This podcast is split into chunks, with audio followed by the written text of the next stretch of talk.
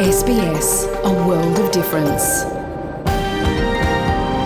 You're with SBS Swahili on mobile, online and on radio. Unasikiliza idhaa ya Kiswahili ya SBS kwenye simu ya mkononi, mtandaoni na kwenye redio. Wakati mwingine unajumuika nasi katika kipindi hiki cha lugha ya Kiswahili. Jina langu ni Frank Mtao, ndakuletea makala haya e, kwa muda wa saa nzima. Leo hii yaliyojiri mengi ni kadha wa kadha, hasa kujua haki zako e, kama umeambiwa ufanyie kazi nyumbani.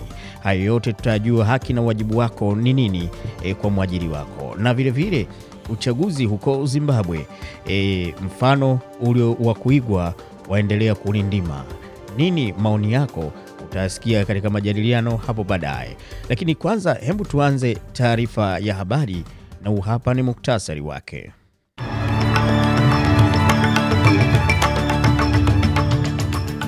Jimbo la New South Wales limeweka rekodi mpya ya maambukizo ya uviko 19. Waziri mkuu akata tamaa na kutokuwepo maambukizi hapa Australia na New Zealand yaanza mshike mshike kupambana na corona delta, na Marekani na Ujerumani zaonya raia wao nchini Afghanistan. Na katika michezo, Man City yatoa kipigo cha mbwa koko. Je, Arsenal itapindua meza leo? Hayo yote ungana nami katika taarifa ya habari ifuatayo.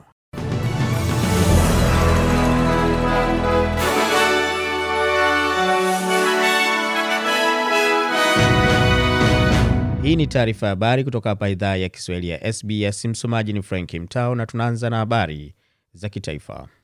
Jimbo la New South Wales limeweka rekodi mpya ya maambukizi ya kila siku ya COVID-19 ikiwa na visa 830 vilivyoripotiwa katika masaa 24 yaliyopita.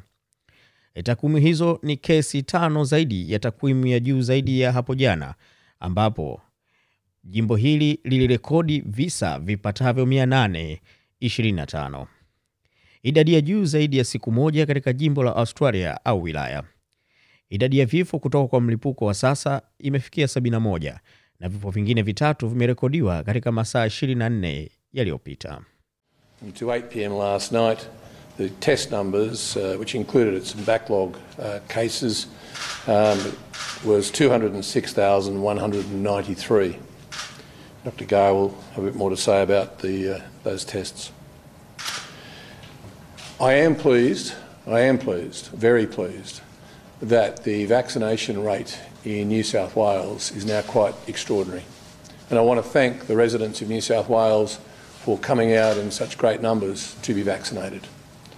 Wakati hayo yakiendelea, Waziri Mkuu Scott Morrison amesema hatuwezi kuishi kwa kujifungia daima.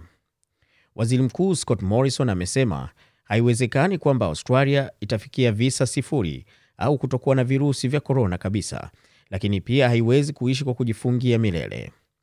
New South Wales ilipata siku nyingine ya rekodi ya maambukizi mapya ikitangaza kesi 830 na ikiishinda kidogo siku iliyopita.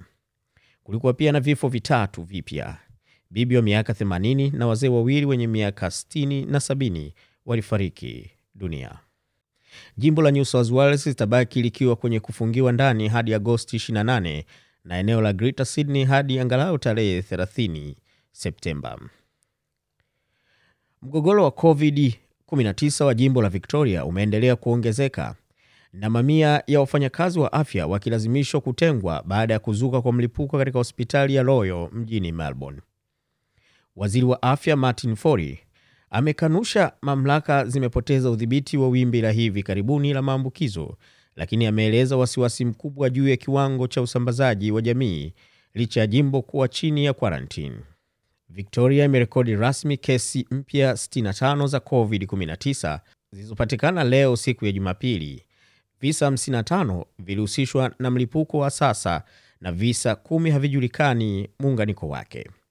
Ni visa 12 tu walikuwa peke yao wamejifungia wakati wa kuambukizwa.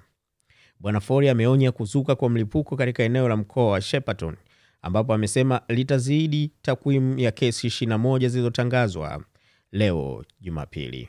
Na kwa taarifa yetu tumekamilisha habari za kitaifa. Kaa tayari basi kusikiliza taarifa habari za kimataifa.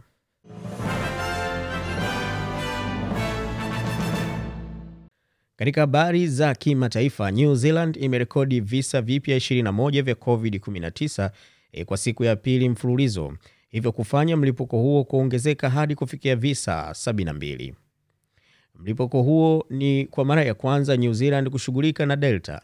Bado unaiangazia mji wa Auckland e, kwa kesi 20 kati ya hizo mpya zilizoripotiwa katika jiji hilo kubwa zaidi nchini humo. Serikali ya New Zealand imeamuru kukaa ndani kwa wiki nzima nchini humo ili kuzuia kuenea kwa virusi, lakini mpango huo wa lockdown utamalizika siku ya Jumanne wiki ijayo.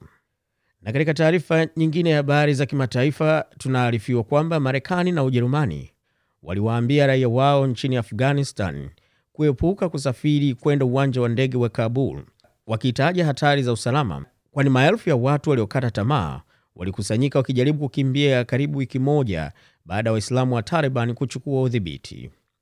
Onyo hilo kutoka kwa ubalozi wa Marekani huko Kabul halikutoa maelezo yoyote juu ya hatari hiyo, lakini afisa wa ikulu baadaye alithibitisha kuwa wasaidizi walimwarifu Rais Joe Biden juu ya shughuli za kupambana na ugaidi nchini Afghanistan pamoja na dhidi ya kundi la dola la Kiislamu. Na baada ya taarifa hiyo, basi tuelekee katika dimba la michezo.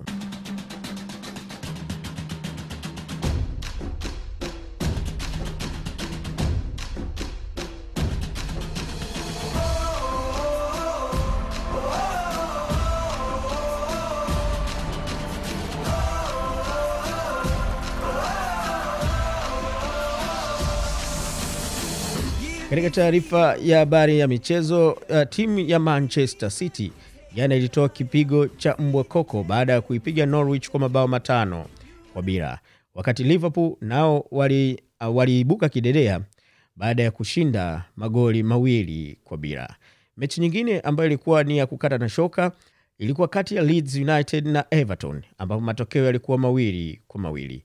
Leo hii timu ya Wolves, timu ya Wolves itawakaribisha Tottenham huku alfajiri ya kesho, yaani Arsenal watapambana na Chelsea. Hii ni kwa mujibu wa mida ya hapa nchini Australia, ambapo itakuwa ni saa saba na nusu e, usiku wa leo kuamkia Jumatatu. Arsenal baada ya kuanza vibaya, je, itaweza kupindua meza e, kwa kuwafunga Chelsea ambao wameanza vizuri katika michuano hii? Hilo ni wazo na maswali ya kujiuliza e, kutokana na mtanange huu kuwa ni wa kukata na shoka, ambapo mechi hii inasubiriwa kwa hamu. Kwa matokeo hayo basi, Liverpool anaongoza au yuko kileleni akiwa na pointi sita e, ambapo anafuatiwa na Brighton, Everton kisha Brentford. Manchester City ni ya tano, Manchester United ni ya sita na Chelsea ni ya saba. Baada ya hapo, jaribu kuangalia msimamo huo, kwani leo Arsenal naye akishinda akiwa katika nafasi ya kuanguka nafasi ya kumi na saba anaweza akasogea katika nafasi za tano. Ndo kwanza ligi imeanza hivyo watu wasikate tamaa. Mtenange imeanza kuvutia na mashabiki Uingereza wameanza kuingia uwanjani. Na kwa taarifa hiyo, tunakamilisha taarifa ya habari kutoka hapa idhaa ya Kiswahili ya SBS, lakini sikiliza kwa ufupi tu utabiri wa hali ya hewa.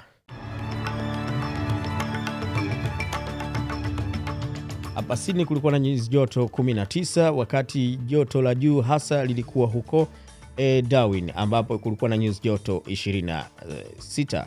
E, kwa hali ya chini kabisa ilikuwa ni kule Adelaide ambako kulikuwa na nyuzi joto 12, lakini Canberra ndio waliongoza kwa ubaridi mwanana wakiwa na nyuzi joto kumi. Kwa taarifa hiyo utabiri wa hali ya hewa, tunakamilisha taarifa hii habari kutoka hapa idhaa ya Kiswahili ya SBS.